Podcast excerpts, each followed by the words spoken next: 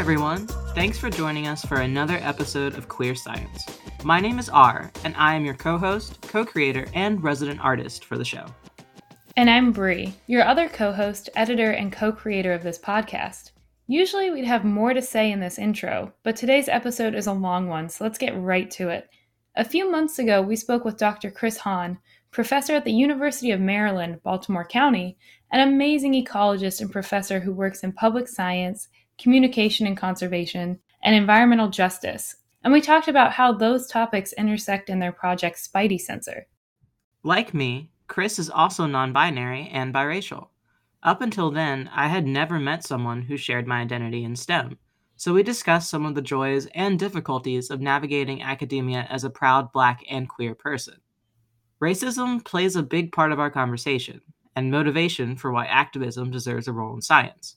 However, given recent legal verdicts and ongoing court cases, we wanted to give you this content warning of death and violence against black people. It's still a good conversation, so stick around. Just please be mindful of the topics. With that being said, let's get started with an introduction from our guest. Hi, I'm, my name is Chris Hahn. Um, my pronouns are they, them, and theirs, and I am a Black, non binary environmental scientist and I do.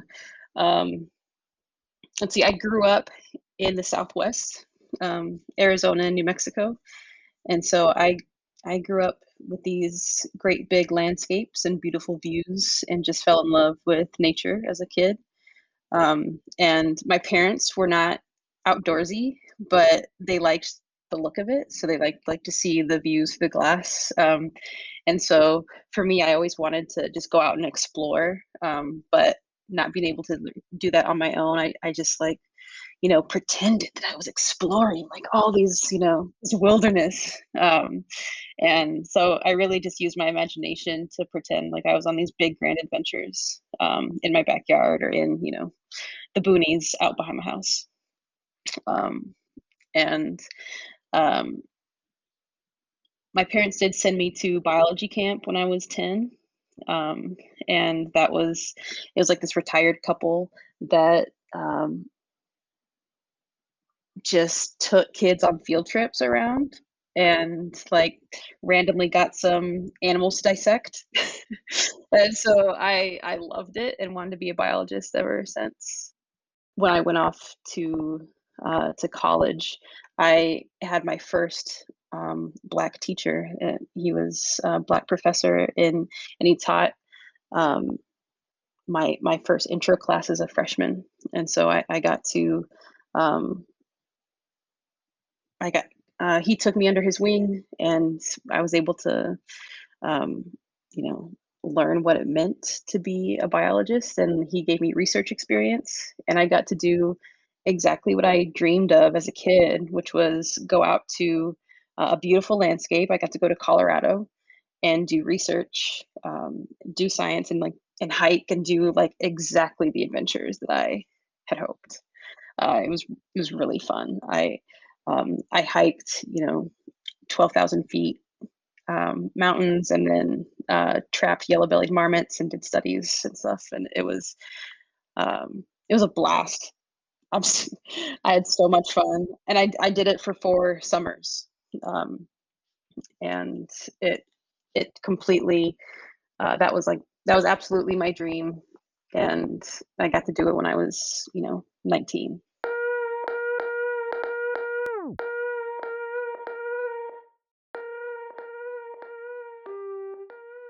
So, I've got a story for you. One night, a teenager wanted a snack. There was a convenience store nearby, so he walked on over. It was cold and raining, so he pulled his hood up.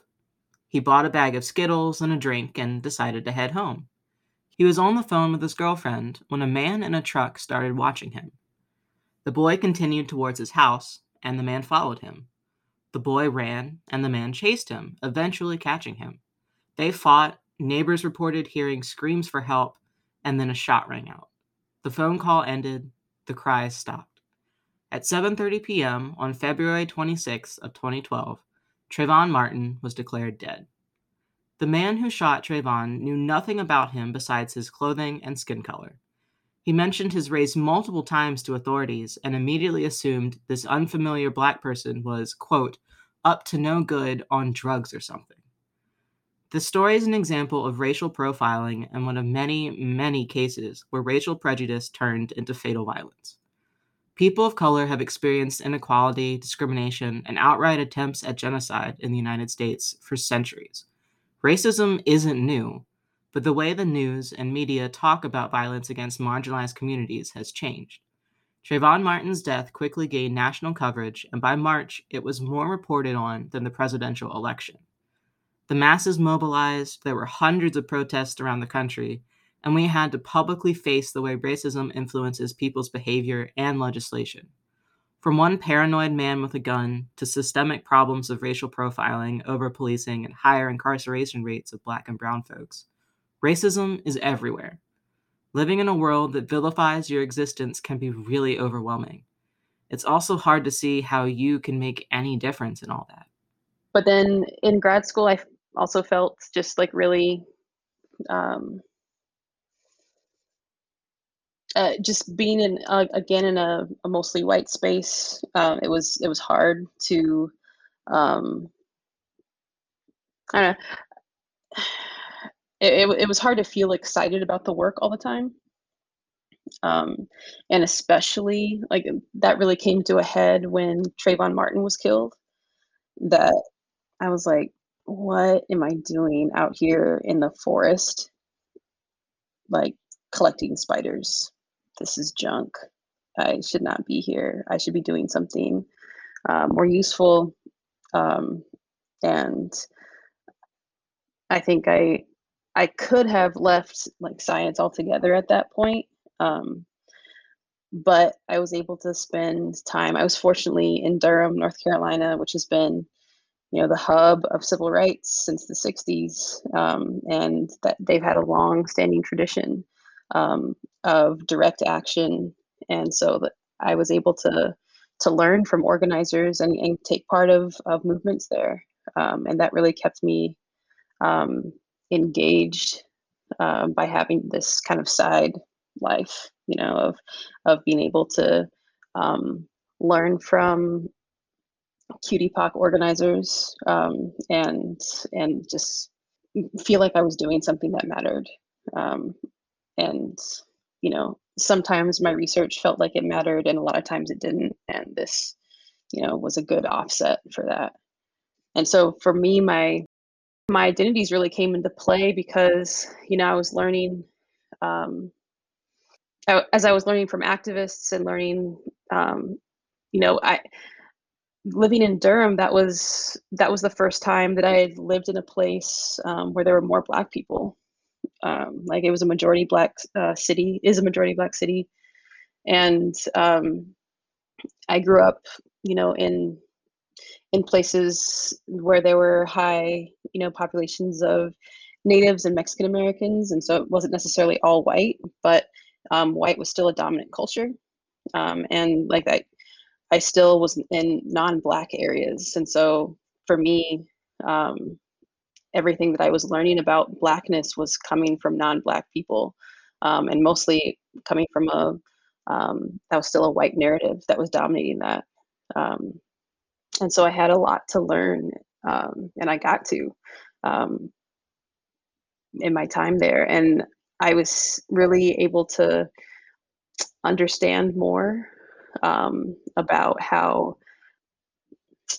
how pervasive um, racism and sexism and homophobia, how they all just kind of weave together in more a systemic way. Um, and uh, was really able to see that everywhere, including in the field of ecology, including in uh, my institution, including in um, my work. Um, and so it, it, just gave me, you know, my, my own experiences, but but really also being able to take a, a few steps back and connecting with a broader picture um, was really helpful for me. I learned a lot to just um, yeah see how these things kind of happen in everyday um, instances and and how they you know connect to something bigger um, and and how to challenge that too and and really learned that like you can challenge that. Mm, yeah. Um, you know. I know. I was thinking about the like you grow up in an environment that's still a predominantly white narrative. Like, so I'm I'm biracial, so even like diversity is good, but there's a difference between being in a diverse group and seeing yourself in positions that you want to be in. So I kind of resonated with that. Uh, the like you can be in a, a diverse environment, but not necessarily see yourself represented in the way that like you need to see yourself represented. Like you see people that are similar to you, but they're not you. They don't have the same identity label. Um, so yeah, and I, I think too, like every everybody can be present, but not everybody has the same power. I'm I'm also biracial, uh, black and white, and um, you know the way that I noticed that we were different, like that there was like this experience of like noticing that people would like stare at my family and stuff like that, and they did it in like you know nice ways. They like smile and be like, "You have a beautiful family," Mhm. but we'd be at like Peter Piper Pizza. It's like filled with beautiful families, right? Like having a great time. Um, but and so I, um, so it took me a little bit to like notice that like, oh, we're an interracial family, and like that, that's a thing. And um, and you know, for my parents, you know, it was a um, getting together in the 80s was a, you know it's still a big deal um, and and that that the narrative was that that was enough um, and um, and i think a part of it too was like it was important to be respectable and things like that that still carried over um, just my that's how my dad was able to survive his life in a lot of ways um, was um, i mean he grew up um, he was born in the 1930s and so he grew up in um, the jim crow south where white folks is crazy. Yeah. just straight up crazy. And will turn on you in a second. And so you have to play by these rules and very carefully. Um, and and so he he did that and he learned to be exceptional. And he was exceptional. Um, and i remember like the first time like he played by the rules so much that when he told me like when he was a kid he would um, shine shoes um, and then uh, but he would say that like yeah uh, but we'd have to run from the cops. And like it was hard for me to imagine him doing something illegal.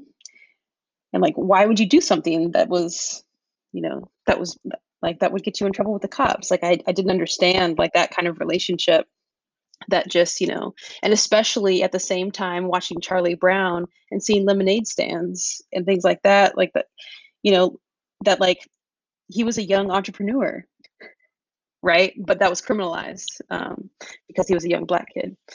Um, so those are i had i had a lot of things to like learn and unpack that weren't necessarily direct messages that took me a while to like figure out what was going on and and trace things. Um, and and part of like you know i grew up in a place where there were lots um, there were lots of native folks there were lots of mexican americans um, and there but the story of colonization was really confusing to me. Like new mexico's as a has a um, when it was first colonized by spain and then uh, the united states later. Um, and so but you know that the story of all of that was not one of colonization that i learned right? Just kind of like oh everybody's here. And and not why um, mescalero apache is a small reservation instead of you know a large part of the mountains in the state um, as it used to be or that oh it just so happens that there's um, an army base that's just south of that and that was there to to push natives out and restrict their land. And so there were things that I like saw and they were a part of everyday life, but I didn't actually put the pieces together um, until much later. And so, like again, diverse area, but white dominant narrative. Um, and so I had to really step back. Uh, and it wasn't until I left to be able to put those pieces together too. Yeah. It's just like you had mentioned the whole like I, I really the the comment about like how it was presented as like a lovely, positive, nice message of like black people wanted rights and they got rights and now everything's better. Of like that isn't like it's it's an injustice within itself, but it also doesn't help anyone in the present by erasing the conflict and the blood and the tears that were shed to get to where we are.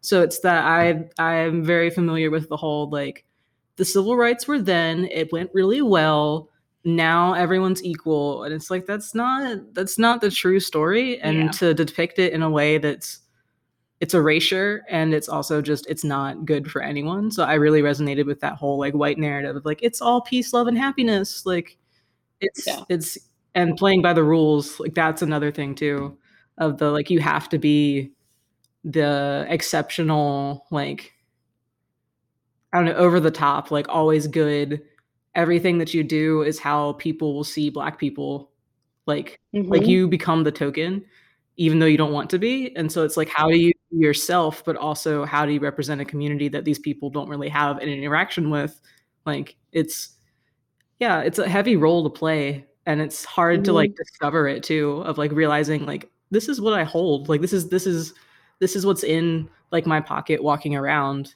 and it gets heavy after a while yeah, absolutely.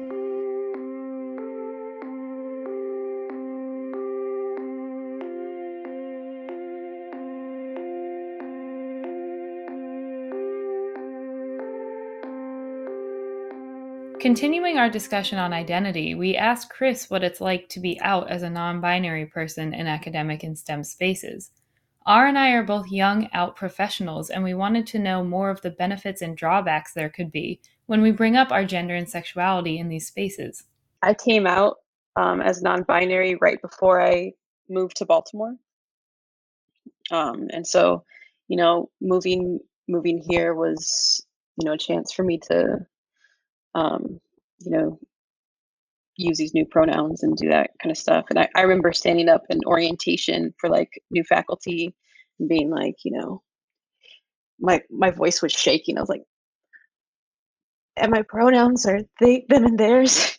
like just being really, you know, staying up in front of a group of strangers and saying that for the first time um, out loud. Um, but I found, you know, people to be very supportive. And what I found too was that um, when I made declarations like that, or when you know I had my have my queer little haircut and do all the little things and wear my ties and do my stuff, um, that it it draws people to me. You know, it, it draws people that are um, that are queer, that are uh, POC. That you know, it's um, it's a litmus test. You know, it it like by just being me, it's it it just acts as a very clear sign mm-hmm. um, of who I am and what I'm about.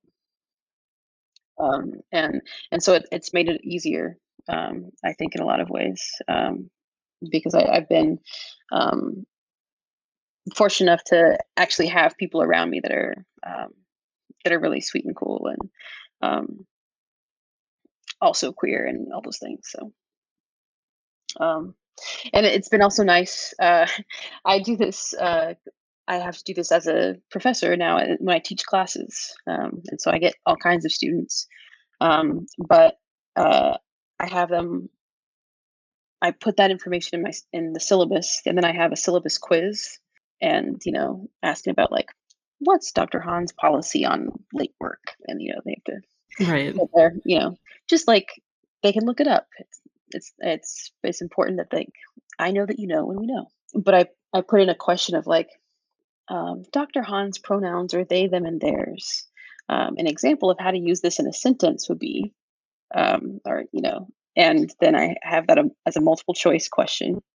Um, of and so I I do that to explain clearly how pronouns work in terms of here's a sentence, choose the right one.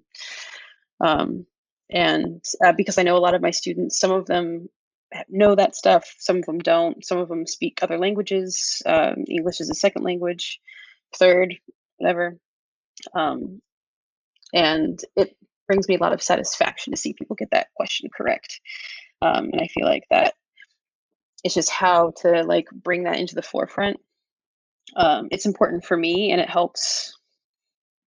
It helps that communication process, and it also uh, I feel like makes space for other people, other trans and non-binary folks. Um, and and I have those students come up to me in class too, um, and like or send little emails and stuff like that. Of um, I'm sure feeling the same way that I did when I had the, my first Black professor. Like, you're my first trans or non-binary professor. You're my first, you know. Um, and so that that feels good. Um, that that's that makes it easy to keep it going. Um, just to have you know at least one person a semester, um, have that be really important for them.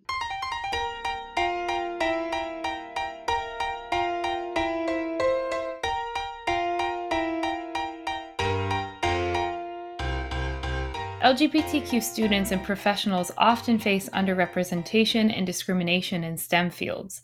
Published research and our own experiences prove this, and because of that, it can be difficult for many people to come out in higher education, especially those in teaching positions. The first time a professor introduced themselves with pronouns, I was overwhelmed by my own relief and excitement. I didn't consider the challenges that instructor may have gone through. Coming out is a constant process. It's more than just a one and done deal. It's incredibly intimidating and very dangerous for a lot of folks. Exactly. We completely respect that some people aren't able to come out. Representation and personal safety and well being is a tricky balance for LGBTQ plus professionals to navigate. Yeah, I mean, just to just to really appreciate that not everybody can be out, um, you know, and I think that's why um, that's why I feel like such a responsibility to do that because I I can and I have a lot of power, um, and like you know my colleagues listen to me. They respect my opinion um, and um, like me being in a room it really gives them an opportunity to confront what they don't know and they can step up to the plate or not but they it's it's a constant you know that's a challenge it's not something that they can ignore mm-hmm. um and so it like i like for instance I, yeah i got um, an email from a student who um this semester who's non-binary and was you know appreciating me for um you know having my pronouns out and says that you know you know they aren't they identify as non-binary but um, aren't comfortable or like you know aren't in a safe place to be able to present in any sort of way eh, or use the you know their pronouns publicly or things like that but you know just like small shout out i'm here and i see you Yeah. Yeah. Um and then it's like i'm gonna go back into my little hidey hole My little hidey. It's the little meerkat like sticking its head out, like, Mhm. oh, that's what that is, and then going back in because it's safe.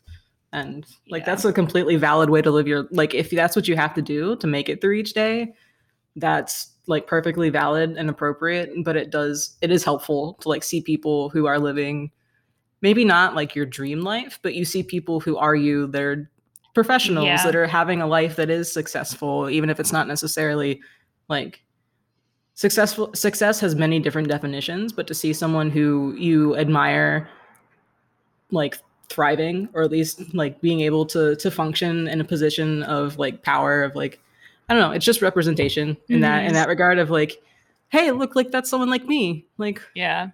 Cool Exactly. yeah I, I, li- I like that adjustment of like thriving well you know functioning yeah it's yeah, that's thriving puts Yeah. a little too much pressure Yeah, on yeah. existence right, right, right. No, no, I I agree. Um but yeah, um right. It's um there's a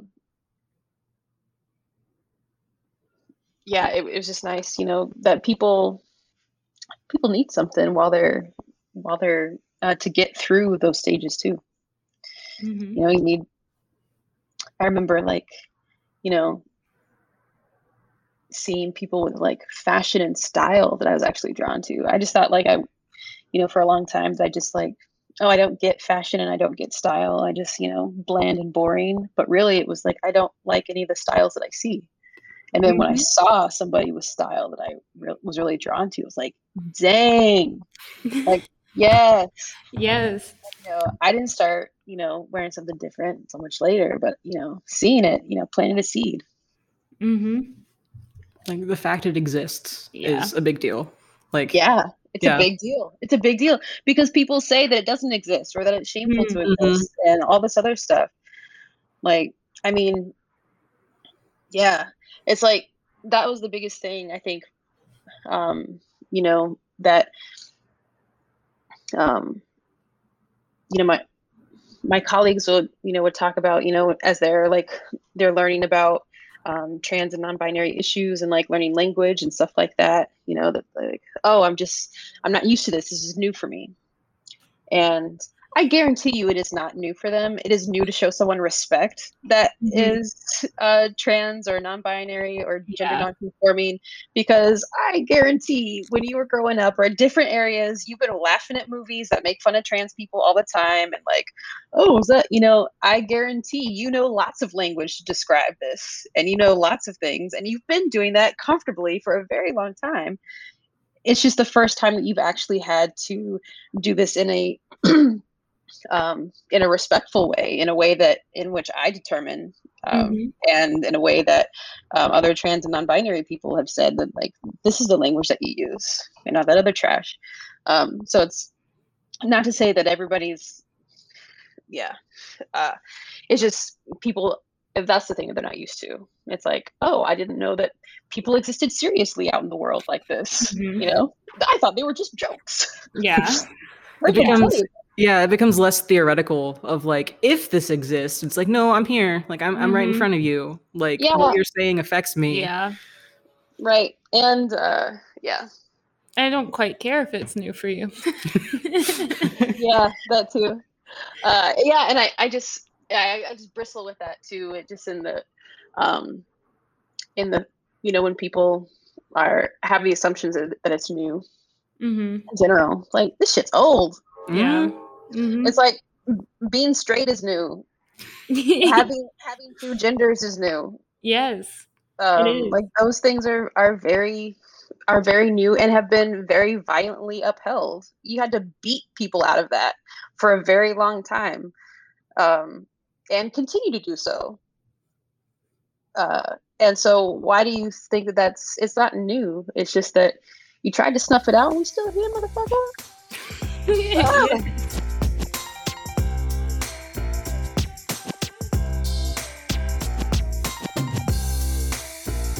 Going back to your students a little bit, um, we were curious a little bit about how you teach um, science communication and how you teach future science communicators um, and like the importance of that to you in the classes that you teach.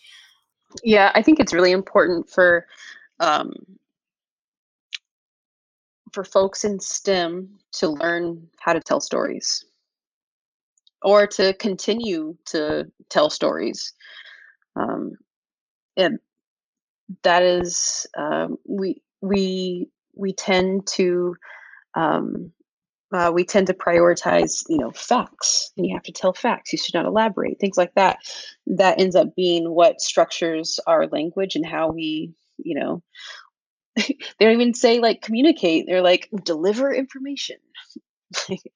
Um you know so it's and that you know one that that gives the false sense of obj- objectivity which there's not um and um, we don't have to pretend that that's there.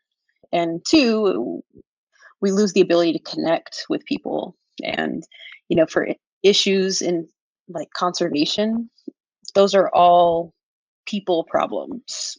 None of it's because animals are out of whack or species are out of whack it's it, they're all people problems like all the threats to other species are uh, can be you know it's all us and uh, in a word capitalism and imperialism but us. Uh, and so how we how we connect to other people is super important. And and so those are skills that i try to um, to keep in people and um, and, and um, instill and and try to develop more um, because uh, being effective in conservation that's not just with facts and data um, you can't change anything with that um, people don't be like, oh, this is what's happening. You can clearly see without any data uh, that things are going extinct, that like all these things. Um, but telling compelling stories can be really effective. Um, and so learning how to recognize those stories um, and and really just to say that like, you know, as as people, we're all making observations. We can use those same uh, skills that we have for science, which is um, you know, observation, recording, all that kind of stuff. Uh, use that to tell stories uh, that can make as big of a difference in um, as our as our data. I have a follow up question. What to you in science communication is a good story? Um, well, I I tend to really go for stories that um, that uh, may connect people to uh, to conservation, which is what we're talking about. Um, may connect people to conservation for different reasons than loving animals. Mm-hmm. Right? I, I want something less obvious, um, and uh, so you know, I I liked uh, so I, one of the things that I um, used as um, in one of my classes was um, some interviews that I had done with folks in the borderlands, so in, in southern Arizona, um, that did conservation for sky islands. And so, you know, these are um, rare habitats um, that connects the entire um, southwest and northern Mexico. It's in, and it's an important, very connected uh, biome. And we're building a wall through it. And so, one of the most important things for conservation in the borderlands is immigration reform. Makes sense. Right. And so, really understanding like how, um, like, really that immigration is affecting um, the the species there is really important. And so, like, I I like stories that like that are intersectional. Um, I like stories that are um, that take complexity and can you know draw a nice thread right through everything like a you know just um and i, I like uh, stories that can can flip something that you think you know right on its head and so i, I mm. encourage students to do that um in in you know in whatever ways that they they can that's it's hard right um but it's it's all around us it, it just takes again looking at something, maybe something that you've seen a, a, bunch of times, but looking at something in a different way, and or talking to different people.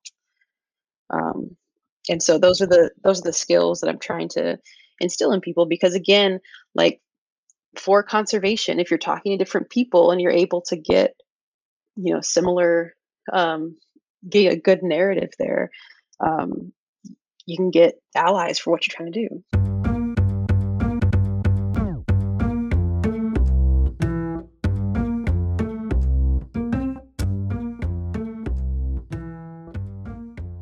Chris is also involved with various public science projects, including Spidey Sensor, which uses spiderwebs to monitor air quality. Wait, what what exactly is public science, R? Great question. So, public science refers to any kind of scientific research that is open to anyone, regardless of their background or education. It's the same concept as citizen science, but many find the term citizen to be limiting. Using the word public just emphasizes that everyone has a role in science. You or me or some random stranger on the street can still participate in research. Oftentimes, it's non experts that are needed the most to help find new scientific discoveries. For me, this work is my response um, to um, to feeling isolated within STEM. Uh, this is my opportunity to do uh, science communication, doing work beyond the ivory tower, um, and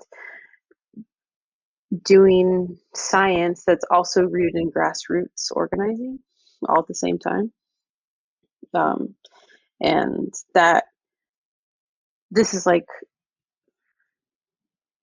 you know, I, I've been, I went to NC State, and so I, I learned about public science 10 years ago, um, starting up um, as a um, new graduate student, but had no idea how to actually design something myself and didn't know what kind of project that I would do.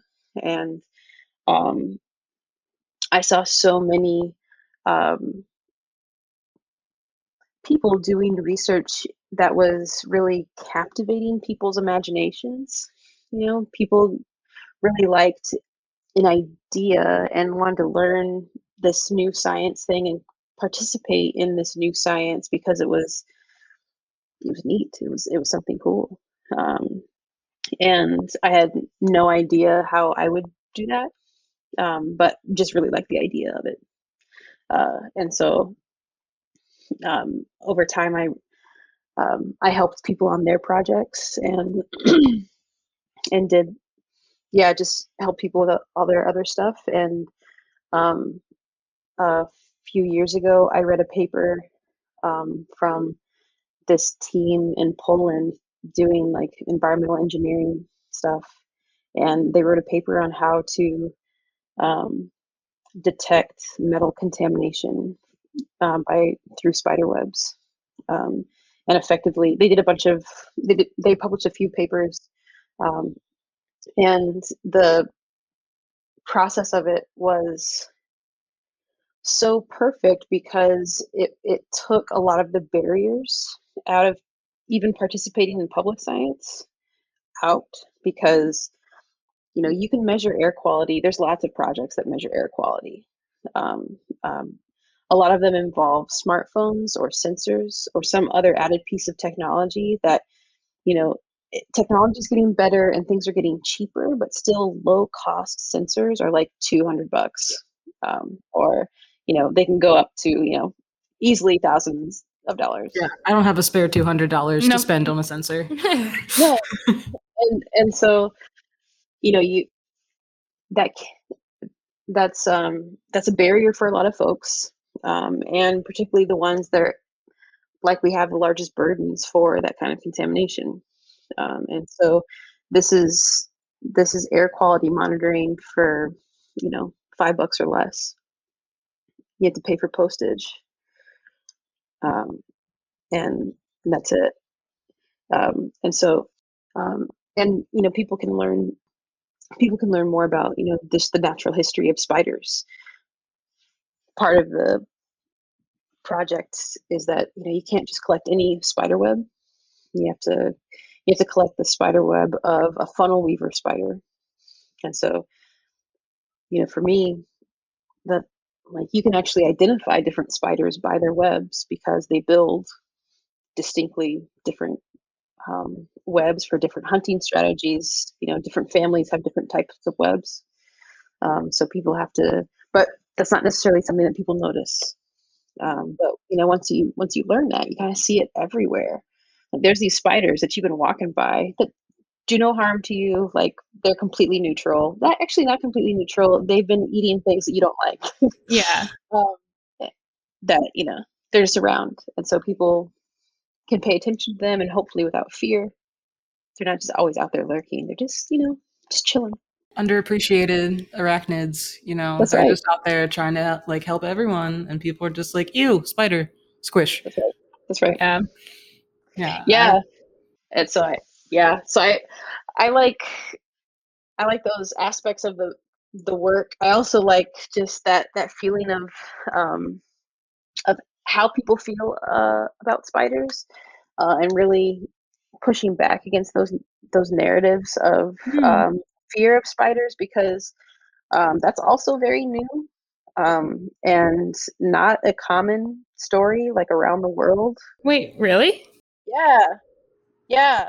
I did Um, not know that. I sort of knew that, but Yeah, no, I I'm like I want to hear more about this. Yeah. Okay. Well, so lots of cultures have spiders as um, like revered animals. Um, so um, there are several creation stories that center spiders. Um, in my culture in West Africa, there's a spider god, Anansi. Um, and for that uh, character, he is um, he embodies um, mischief, cleverness, um, and he's tiny, uh, and yet he outwits his opponents. Um, you know, using his wit. So he's um, and his opponents are like tiger, you know, like giant, ferocious things that are that could actually cause harm and are actually dangerous. Um, so spiders cause very little harm, and they never have really caused harm around the world. Thinking about all the the species that are out there, spiders are not on the top ten. They're like they're way low, and on like actual harm that they could cause. Just thinking about like right now in this one place, dogs are way more harmful Mhm, Mm, that's across true. the board. They kill more people. They bite more people. They like do they cause way more harm, but we love them, right? So it's it's not the actual harm. It's just our relationship with them. This is a new relationship that we've had. Uh, and that's a colonial aspect, in my opinion, because we kill things that we're afraid of. That is a colonial act. Um, so we've we've killed most top predators in the United States um, and uh, most threatening things, uh, the deal is to kill them and er- eradicate them. Uh, we do that now with spiders as like the last thing because it's like, like that's the we're not we don't encounter many dangerous things. We're not used to that, um, Yeah. and so the, the spider ha- dares to still exist um, and and we are mad at it for existing in in our house. How dare you? Or in like where I actually like, have to see you. You're not doing anything, but you're just existing.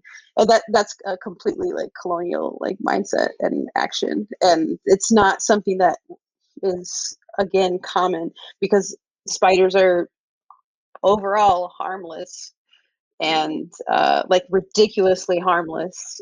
Um, and people again told like um, lots of really positive stories about them, about their weaving abilities that um, Cherokee tribes um, were able to design their baskets out of after watching um, orb weavers and you know so like doing these different like there've been a lot of positive qualities it's been drowned out out of this monolithic and it's just so everywhere every freaking movie or series yeah, has a big scary spider. has a big scary, scary spider that's like completely you know whatever so it's just that's just the dominant narrative but that's a really recent short history of scary spiders uh, and it, it's pretty rare um, but it's uh, pervasive and so much so that people are like oh it's evolutionary that that we're afraid of spiders That's what I was going to ask because I know I've heard a lot where people say it's an evolutionary trait to be afraid of snakes or whatever. Like I've certainly heard that one. And I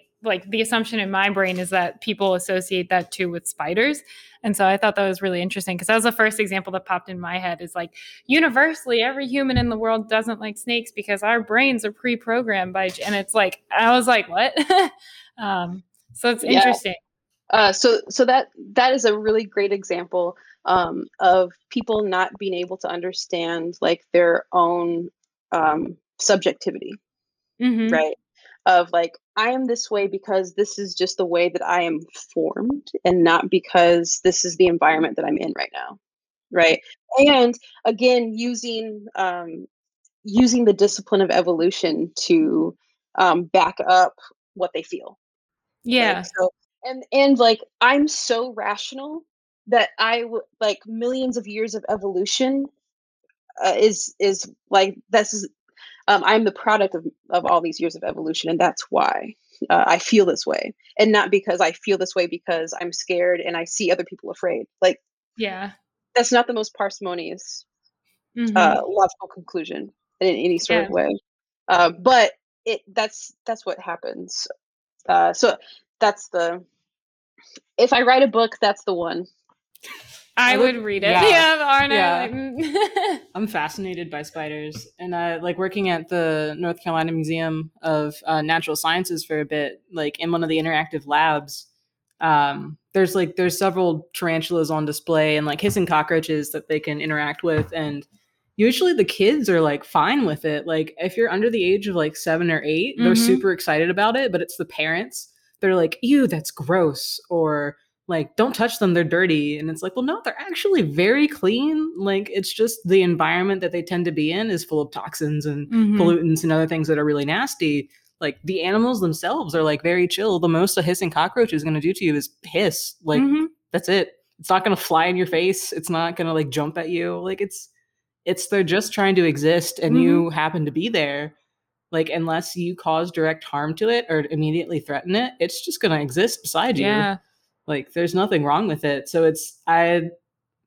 I've witnessed that whole thing of like humans well, I do think that there's some like evolutionary just like fear of being aware of your surroundings and trying to find patterns and mm-hmm. like realizing which plants are bad and like which snakes are bad for you and stuff like that. But like I you mentioned snakes and I can think of several stories in which snakes are like they're kind of sneaky. Mm-hmm. But in the same way that a fox is sneaky or mm-hmm. a coyote or I guess a spider in the way that it's just like that's a trait belonging to the animal, but it's not bad. Mm-hmm. So it's like humans can be receptive to anything. It's just the culture that you're in. And yeah. Like I love spiders. I was looking around to see if there are any spiders. Like I, I get scared by spiders, but just because they startle me. Like the animal itself, like it could be like a caterpillar and I'd have the same reaction.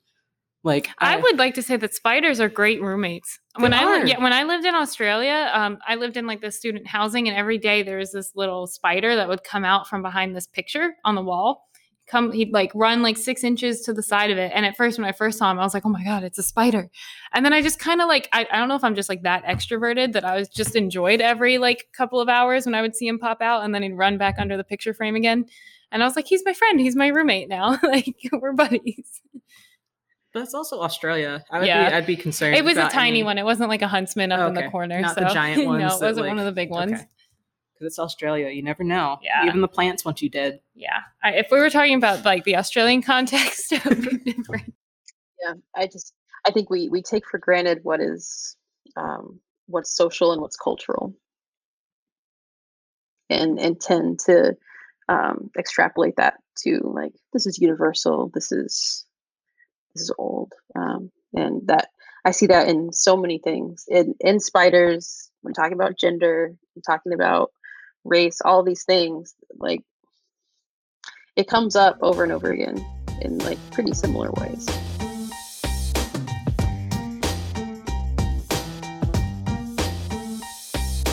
All right, we're near the end of the episode now. We did say this would be a long one. Now let's hear some final thoughts from Chris. Before we close out this episode, we want to mention that Chris is working with a group of black ecologists to publish a blackout issue of various ecology journals. Their goal is to be published on Juneteenth of 2022, so keep an eye out next summer.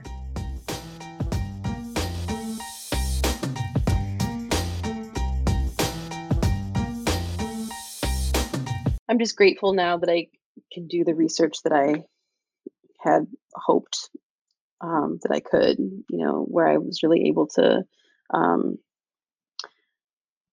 you know, marry social justice along with ecology and conservation, and uh, because they they have um, a place together. There's an importance where um, I see that by you know blending those those um, those disciplines um, there are huge gaps in um, that that really open up that it has been unexplored um, and so like there's um, and that can have like a you know theoretical impact for the field and also a, a practical impact for um, for communities. And, and, that's what I what I hope to to do and continue. Um, and there's there's just some some pretty rad um, black ecologists that are doing some some work on that that I'm excited to um, you know call my peers and and and continue to kind of push the boundaries of our discipline for that. What was the um you were working on an article today with them, is that what you said? Do you know when that is likely going to be published, where, that sort of stuff? Yeah, we're doing a um it it'll be um a blackout issue of um ecology, uh Frontiers of Ecology, ecological monographs, and a few other like ESA journals. I think we got five of them. Um, but it it'll be uh, they'll be actually published. The goal is like um, Juneteenth of 2022, so next year. Um, and so we're trying to get all the articles written to submit for this summer so that we can get everything ready for publication to come out then. So it'll be a while, but uh, it's cool because again, I I was on a Zoom call with I think there were like 12 of us black ecologists working on cool, really different stuff. And in that one hour, I got more inspired in ecology than I'd had. Like, it's just, um, you know, folks that have marginalized identities are more likely to do intersectional work, and that those perspectives are really missing in the field. And so, seeing how people are um, using their perspectives to really shine a light on what's missing is just really cool. It's stuff that I hadn't thought about and um, stuff that I'm into.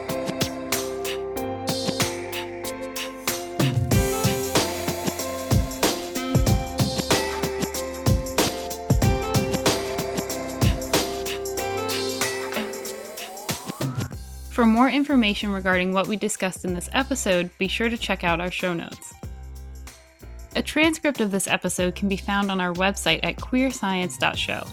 If you like this episode, you can tell us why by tweeting at us at queer underscore science.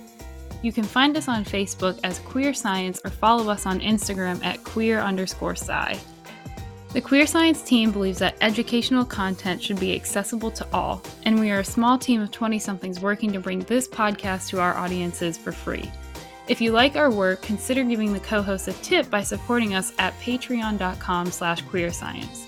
You can also donate to our GoFundMe, which allows for us to afford microphones, recording software, and website upkeep. We also have merch too, featuring the Queer Science logo and more original designs by our co-host R. You can find out more by checking out our website at queerscience.show.